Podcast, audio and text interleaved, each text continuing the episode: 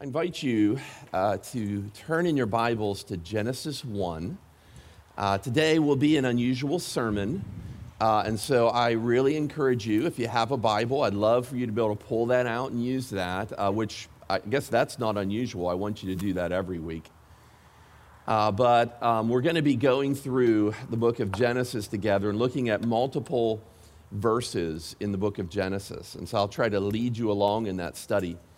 Uh, also, uh, before I formally begin here, there's a handout, and that handout is in your music packet. And so if you look at the inside of that handout, there is an outline for the book of Genesis that I'll be referring to later on in the sermon. That's for you to take home. You can keep that in your Bible. That's going to guide me along the way in our series on Genesis the next several weeks. And uh, there's actually some homework for you to do uh, this week if you could read through Genesis and look, uh, answer some of those questions I have there on that handout. I think that would uh, make this even more meaningful, you, meaningful for you as we work through these things. So today I want to look at Genesis with you. Uh, the book of Genesis is unique. Uh, it is unrivaled by any other piece of literature in the entire world. For in this book, we will learn the authoritative account of the beginnings of everything. Now, with its unique place in the Holy Scripture, the book of Genesis has drawn constant attacks from the world. The opening chapter of Genesis, for instance, has faced unrelenting attacks by people over the course of the last 150 years or so. The scriptural assertions of Genesis chapter 1 are quite clear. There is an eternal God.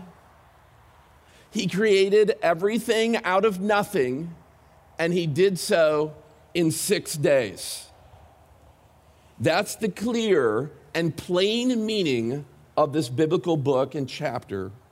Yet the pressure for Christians to reject the real story of creation is very strong.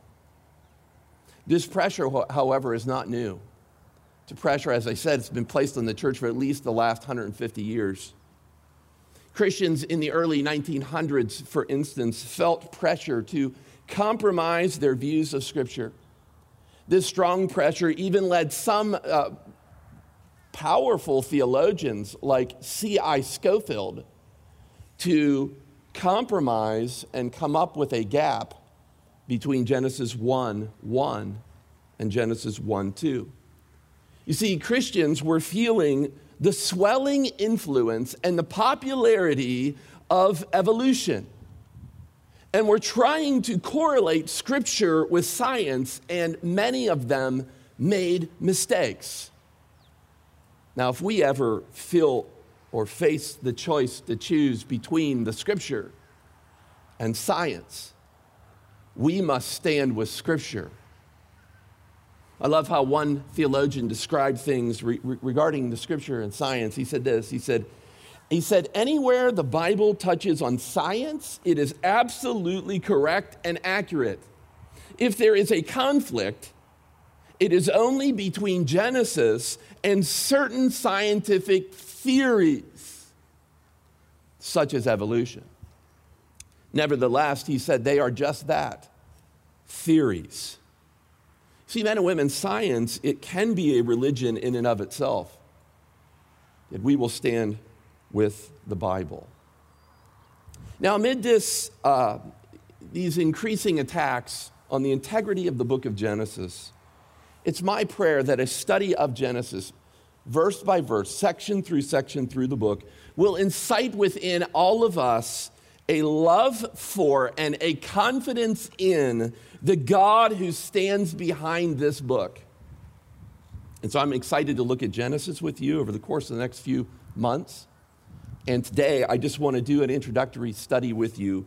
I want to look at three things, at a three point outline. I just want to expose you to Genesis and, and help you really get an overview, whet your appetite for this book. First, we consider the situation of Genesis when it was originally written. We're going to ask here, where did this book come from? And so we start by looking at its author. now, technically, the book of Genesis is anonymous. If you were to look from Genesis 1 1 through Genesis 50, you would not find a reference to the author of this book. Uh, having said that, however, the authors of Scripture make it very clear who wrote this book. Multiple authors in the Old and the New Testament attribute this book, the book of Genesis, and really the entire Pentateuch, to a man by the name of Moses. As a matter of fact, Jesus himself, on several occasions, cites text from the book of Genesis claiming that Moses was the author.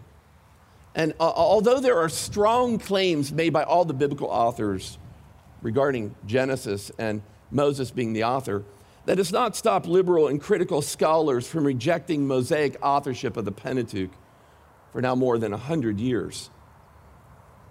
You can do a lot about the authorship of Genesis. If you're in an ABS class, you might dig into this a little bit deeper. But for me, it's pretty simple. Okay. I like to keep it simple in a sermon.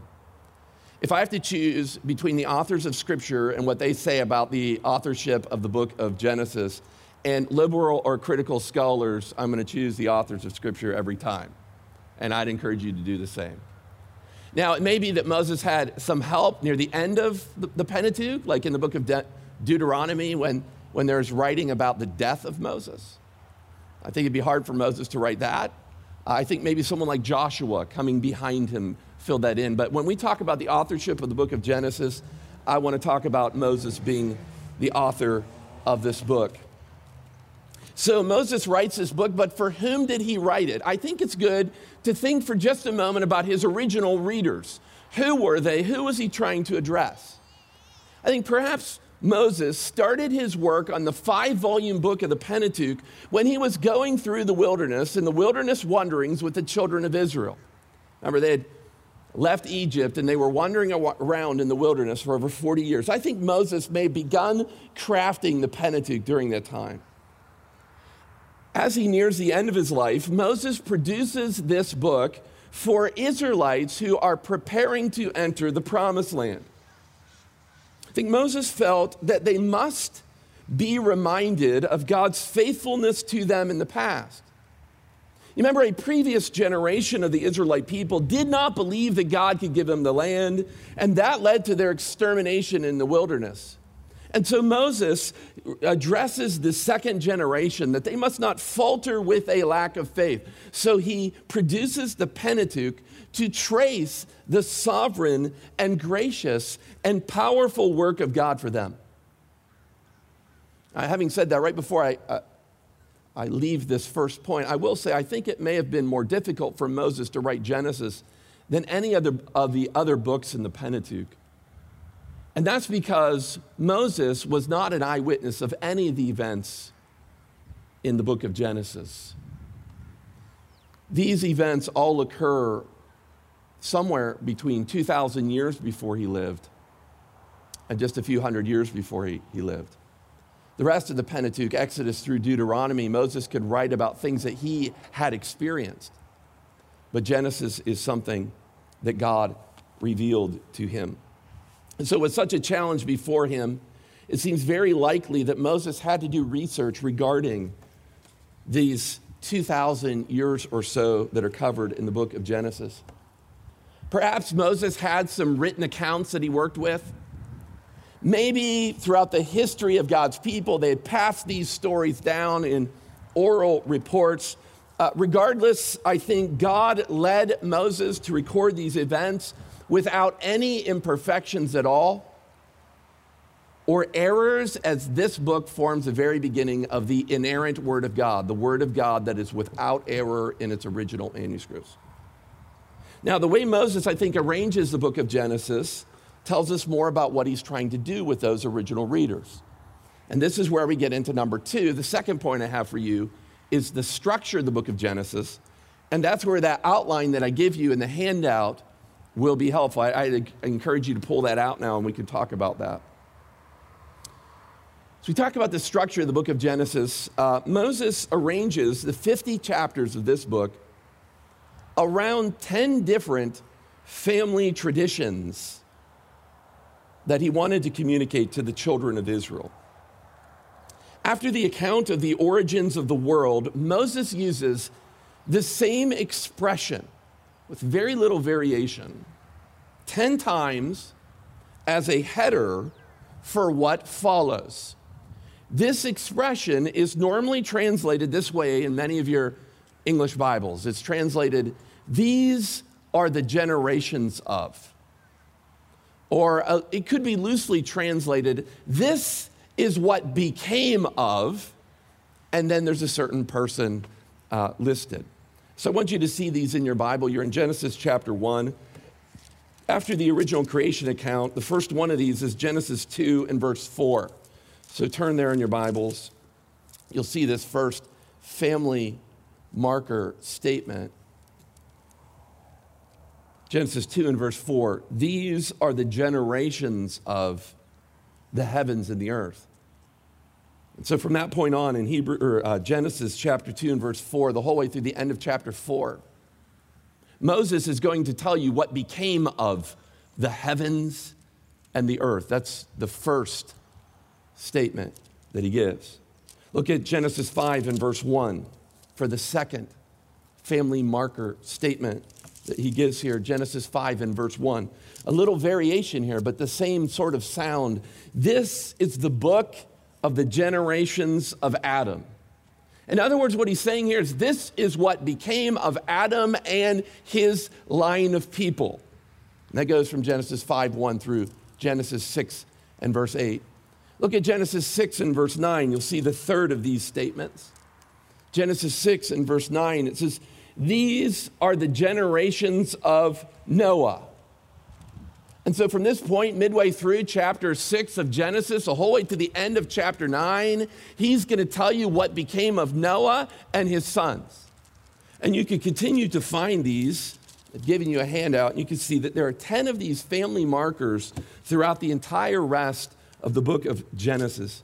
He's going to tell you what becomes of Terah, the father of Abraham. He's going to tell you what becomes of Isaac, what becomes of Esau, and what becomes of Jacob.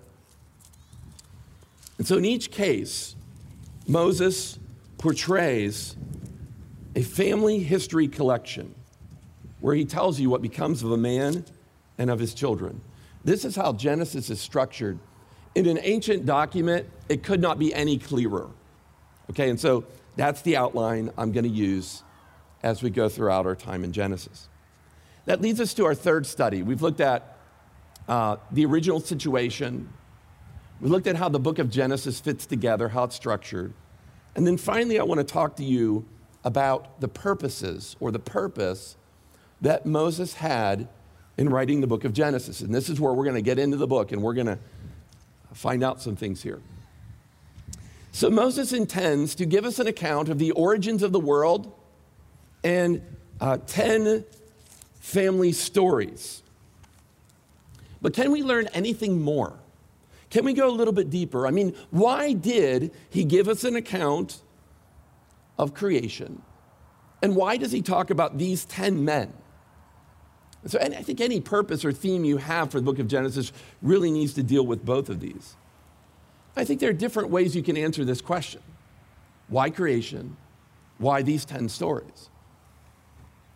But there's one way I want to answer it with you, and that's by drawing your attention to a biblical theme that you can find in every section of the book of Genesis.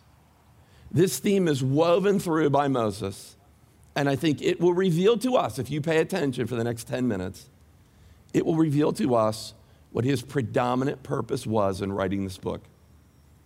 The theme that I want to trace with you is the theme of blessing and cursing, or to bless and to curse. I want to do this with an open Bible, and I want to show this to you in what I would just call the first five cycles of blessing and cursing in the uh, early chapters of the book of Genesis. The first cycle starts right at the beginning. So go back to Genesis chapter 1. At the beginning of our Bibles, we learn that God creates the world out of nothing effortlessly. He speaks it all into existence. That's what the Bible says in Genesis 1, verses 1 through 3. So look there in your Bible and we'll read it. It says, In the beginning, God created the heavens and the earth. The earth was without form and void, and darkness was over the face of the deep, and the Spirit of God was hovering over the face of the waters. And God said, He said, Let there be light. And there was light. So out of nothing, God made a perfect creation. And it was good. It was very good in some cases. And he places man and woman in the garden to keep the garden and to tend it. You see, God is a powerful king. And so he crafted mankind in his own image to have dominion and to care for his creation. Now, it's in the very first chapter of the book of Genesis that we realize that God did not only give to humanity this special position, this special creation, God also blessed them. I want you to see this theme of blessing and cursing. So look in your Bible at Genesis 1, verse 27. Genesis 1, 27. Again, open Bible right through. I want you to see this in your own Bibles. Verse 27. So God created man in his image. In the image of God, he created them. Male and female, he created them. And God, what? He blessed them. And God said to them, Be fruitful and multiply, fill the earth and subdue it, have dominion over the fish of the sea, over the birds of the heaven, and over every living thing that moves on the earth. This is one of the first times, this is one of the first times in the book of Genesis you'll come across this word blessing. This word blessing will be found 73 times in this book. That's spectacular, especially when you compare it to the number across the rest of the Old Testament. And so God blesses man and woman. That's where it all starts in the garden. Creates the world, He sets them up, and He blesses them. But then we know the story a serpent comes into the garden to tempt man and woman. And they give in to his temptation. So they fall and they bring death and they bring something else with it. They bring the curse. That's the opposite of blessing. They bring the curse of God upon the whole world. As a matter of fact, after their fall, God twice uses the word curse. He curses creation, He curses the serpent and later the ground in Genesis chapter 3. So look with me. I want you to see this in your own Bibles. Look at verse 14. The Lord God said to the serpent, Because you have done this, cursed are you above all livestock and above all beasts of the field. On your belly you should go, and dust you shall eat all the days of your life. So, because of the sin of Adam and Eve in the garden and the serpent's role, the serpent is cursed by God. Look down at verse 17. And to Adam, he said, Because you have listened to the voice of your wife and have eaten of the tree which I commanded you, you shall not eat of it.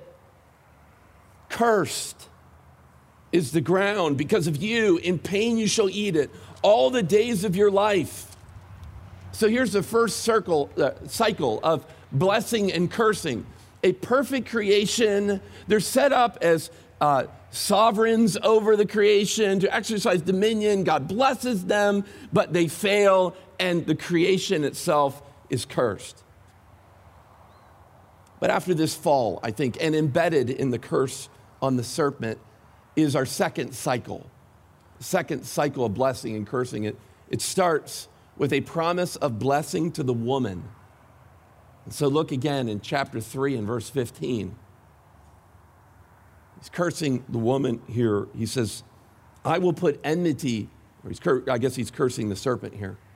He says, I will put enmity between you and the woman, and between your offspring and her offspring. He shall bruise your head, and you shall bruise his heel. You're reading the beginning of this, you, you should ask yourself, what is this enmity that Moses is describing, that God is describing here?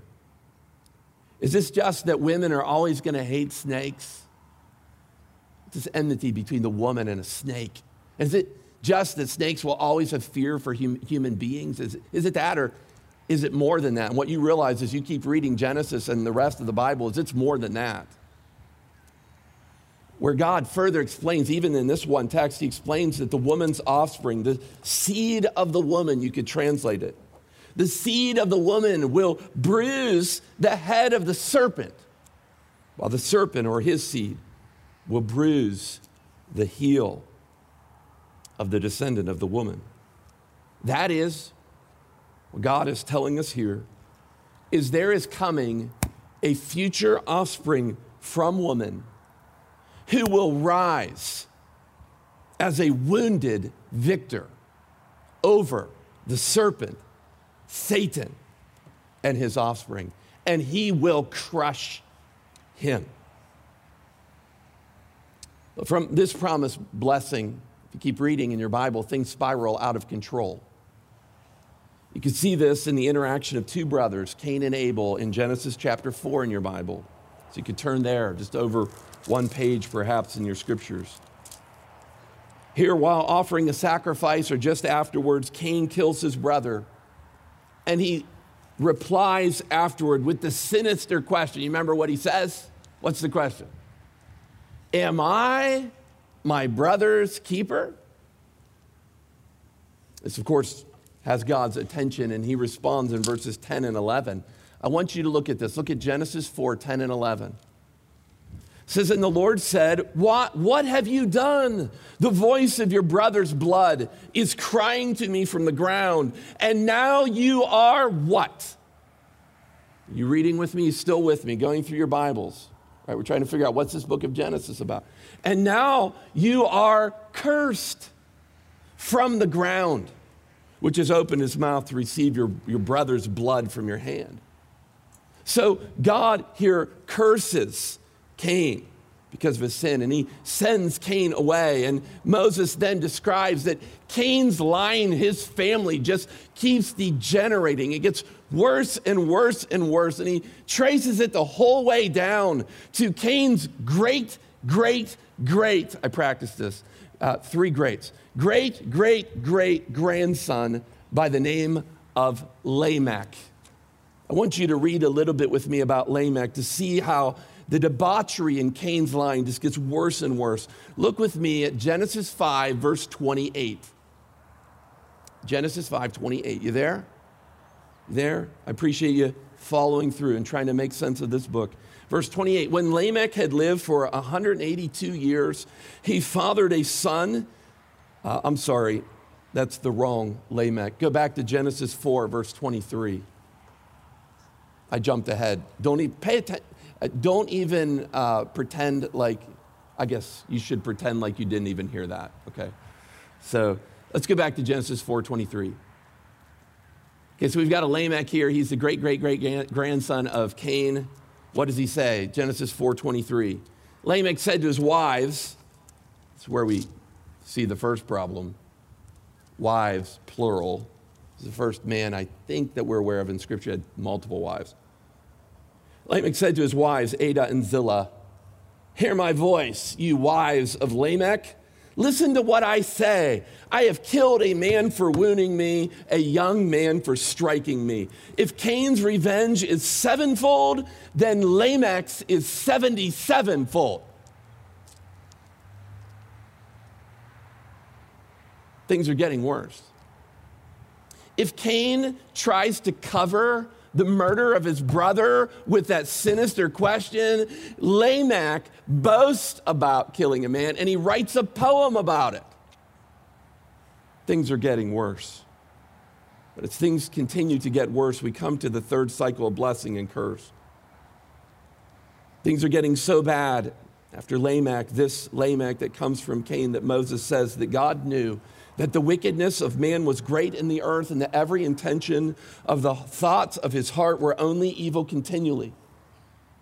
Instead of God looking down on the earth to see that it was good, Moses says this He says, And God saw the earth, and behold, it was corrupt. It's not good, it was corrupt.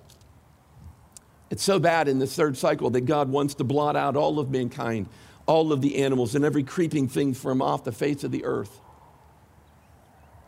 Yet there's a distant descendant of Adam that comes through a different line than Cain. He comes through the line of Seth. He's 10 generations removed from Seth. And this man's name is Lamech as well. It's a different Lamech. And now I invite you to look at Genesis chapter 5 and verse 28. We read about this Lamech and his hope for the future. Genesis 5:28, different Lamech. It says, when Lamech had lived for 182 years, he fathered a son and called his name Noah, saying, out of the ground that the Lord what? Has cursed. This one shall bring us relief from our work and from the painful toil of our hands. What we find as we continue to read in the book of Genesis is that this is more than just fatherly optimism here. We learn that Lamech was telling the truth and that for no particular reason related to Noah's well being or sinlessness, God decides to save humanity through Noah and his sons. Remember the text? And Noah found grace in the eyes of the Lord. So, although the flood, I think, is one of the most horrific acts of judgment that has ever been pronounced or experienced on this physical world, we learn also that the flood was an act of grace. God delivers Noah and his whole family through an ark. He not only delivers them, but in chapter 9, in verse 1, after the ark, the waters had receded, he blesses them. Look at Genesis 9, verse 1. And God blessed Noah and his sons and said to them, Be fruitful and fill the earth. That sounds familiar, doesn't it? Sounds much like the blessing that God originally gave to Adam and Eve in the garden. Be fruitful, multiply, fill the whole earth. This feels like a new beginning here with Noah after the flood. It sounds like a new creation with a new Adam, Noah, who has a chance to serve God. Perhaps now humanity will be better. God has purged all the wickedness from this world. Only Noah and his family remain. Although Noah and his family was still touched by sin. But Noah himself is the one who fails just after this. There's a new fall. And this leads to one of the sons of Noah being cursed. If you remember, Noah again fails with fruit. This time it's the fruit of the vine. He sins by getting drunk and he's in a naked stupor in his tent. There's one scholar who described this better than I ever could. His name is Tom Schreiner makes a comparison here. Schreiner said this He says, just as Adam and Eve were ashamed of their nakedness after their sin, so Noah was shamed by his nakedness. This leads to Noah pronouncing a curse on one of his sons. His, his son Ham, the father of Canaan, had failed Noah by, private, by, by not privately guarding his father's honor. So Noah awakes from his stupor. He realizes what happens and he curses his son. Look down in your Bible at Genesis chapter 9 and verse 25. Genesis 9, 25. He said, that's Noah said, Cursed be Canaan, a servant of servants shall he be to his brothers. That leads us then to the fourth cycle of blessing and curse. That curse on Canaan leads us to a blessing in the very next verses. The blessings right after this come when Noah pronounces a blessing primarily on his son, his sons, Shem and Japheth, but primarily on Shem. Look in your Bible at verses 26 and 27. He also said, Blessed. Blessed be the Lord, the God of Shem, and let Canaan be his servant. May God enlarge Japheth and let him dwell in the tents of Shem, and let Canaan be his servant. Now, one of the interesting things I think that'd be hard for you to pick up here in this part of the book, if, if you don't know Hebrew, is to understand who Shem is. And in particular, I want you to know something about him. I want you to know what his name means. Okay? Do any of you know what the name Shem means? How's your Hebrew today?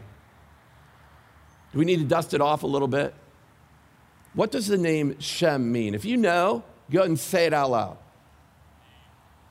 I think I heard one person. The name Shem means name. When I first came across that, when I was studying my Bible years ago, I thought, man, you know, I just had this really bad reflection on Noah. I thought perhaps he just kind of, you know, he wimped out. You know, parents remember trying to come up with a name for your child. Well, what should we call your son? Well, just call him name. That's the name I'll give him name. Well, Shem's name means name. And the reason that is interesting is because after some genealogies in Genesis chapter 10, we come across another group of people. They're the Babylonians. They're trying to build a tower up to God. They wanted to reach the heavens. And I want you to read with me a little bit about what these rebellious people say. Look at Genesis 11 and verse 4, very next chapter. It says, Then they said, Come, let us build ourselves a city and a tower with its top in the heavens, and let us make a Shem. That's the Hebrew word. Let us make a name for ourselves, lest we be dispersed over the face of the whole earth. Okay, so at this point, what has happened is God blesses Shem, name means name, but God condemns and scatters these Babylonian people who want to make a name for themselves. You see, they're not interested in making much out of the name of God, of the name of Yahweh. Instead, they want fame for themselves. And so God curses them.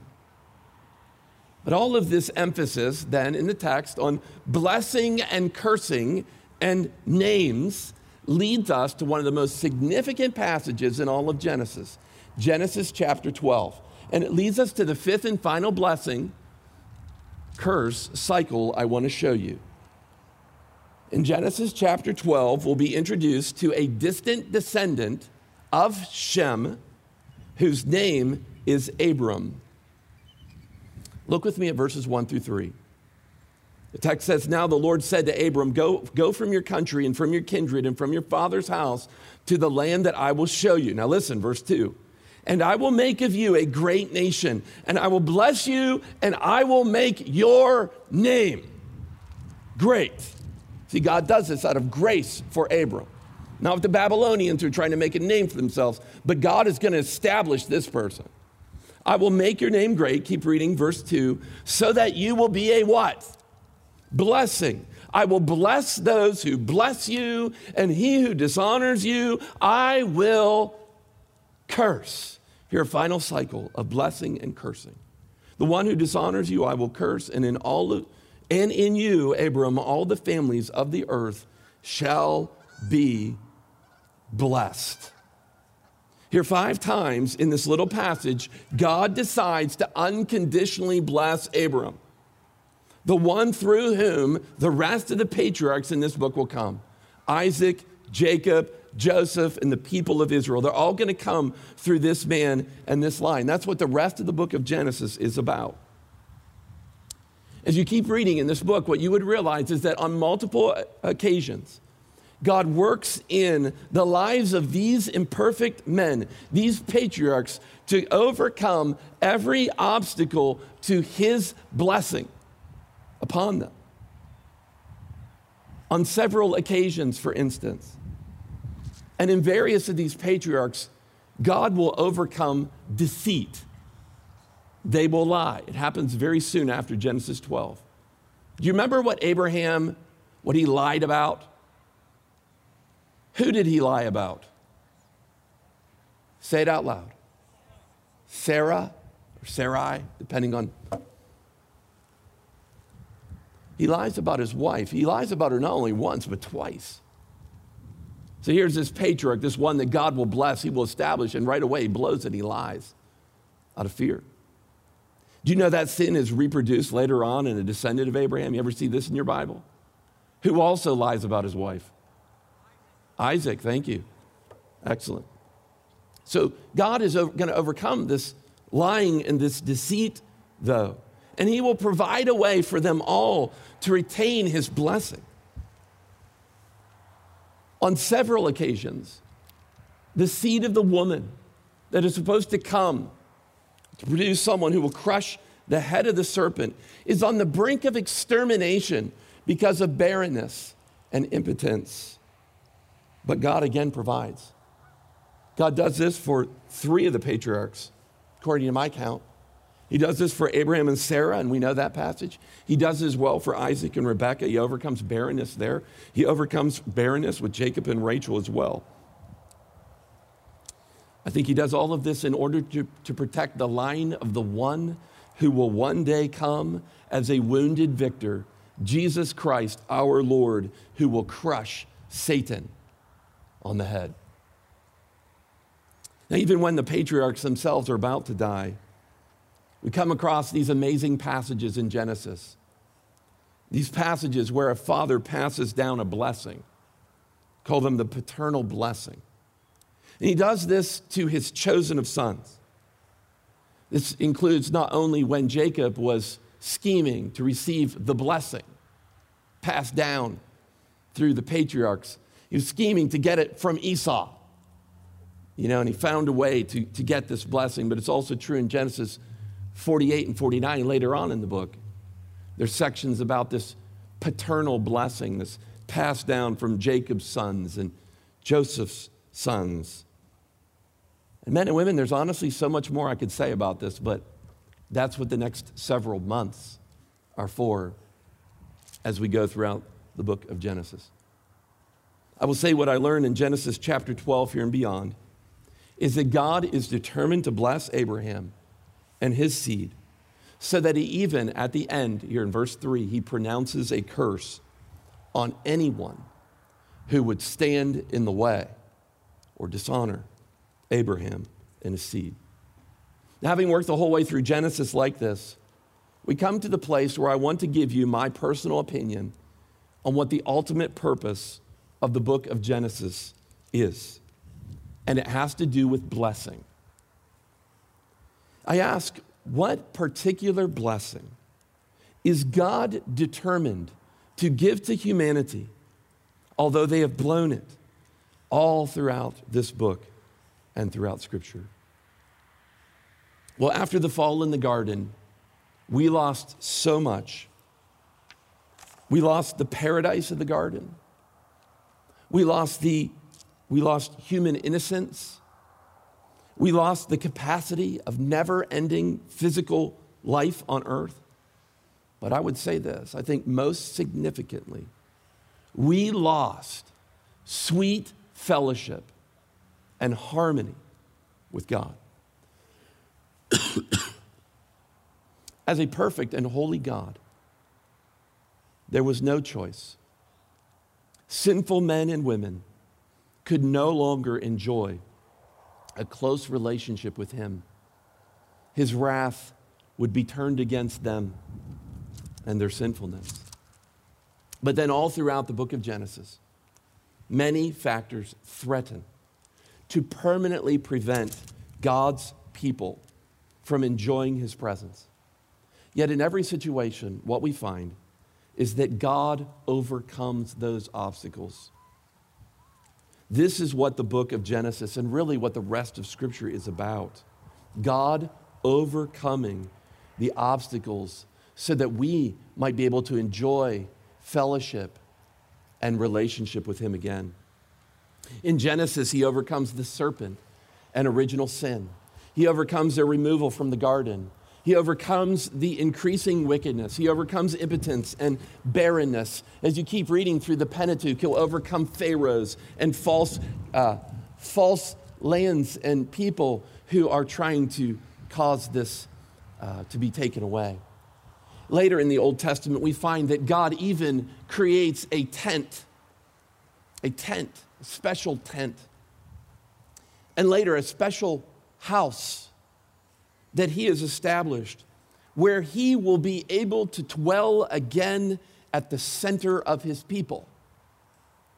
Still later in the New Testament, we learn that God's Son came as a wounded victor to defeat sin, death, and the serpent.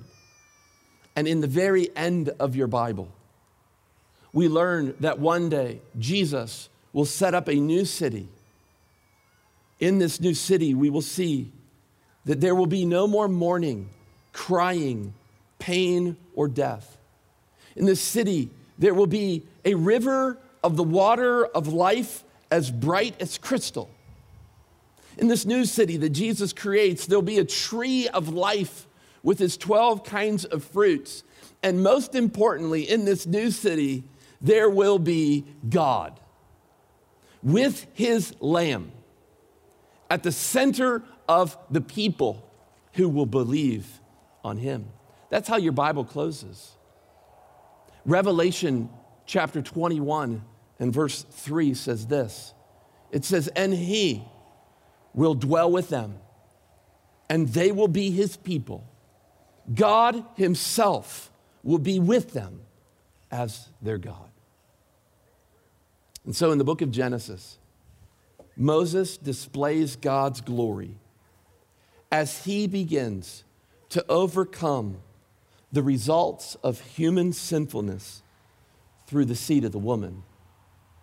May our view of God grow so significantly over the next few months by studying the book of Genesis that no challenge from the serpent or from our culture could ever tempt us to doubt his wisdom and his sovereignty and his determination to overcome all of the obstacles to bless those who will trust in his son, Jesus Christ. Let's pray together. Father, I thank you for the privilege of working through this overview of the book of Genesis. We thank you for what this book will teach us. In this brief overview, we're just so thankful to serve such a, a wonderful God who's determined to bless humanity with his presence. You, want to, you, you wanted to establish a way for the relationship of fallen human beings to be restored. And you do this through the seed of the woman, through her line, through her descendant. Jesus Christ, who one day came to defeat the serpent. I thank you, Lord, for this. And I pray that as we study this book closely, that you will help us to, to know more of our God, the more confidence in who you are, and rejoice in this together. In Jesus' name we pray. Amen.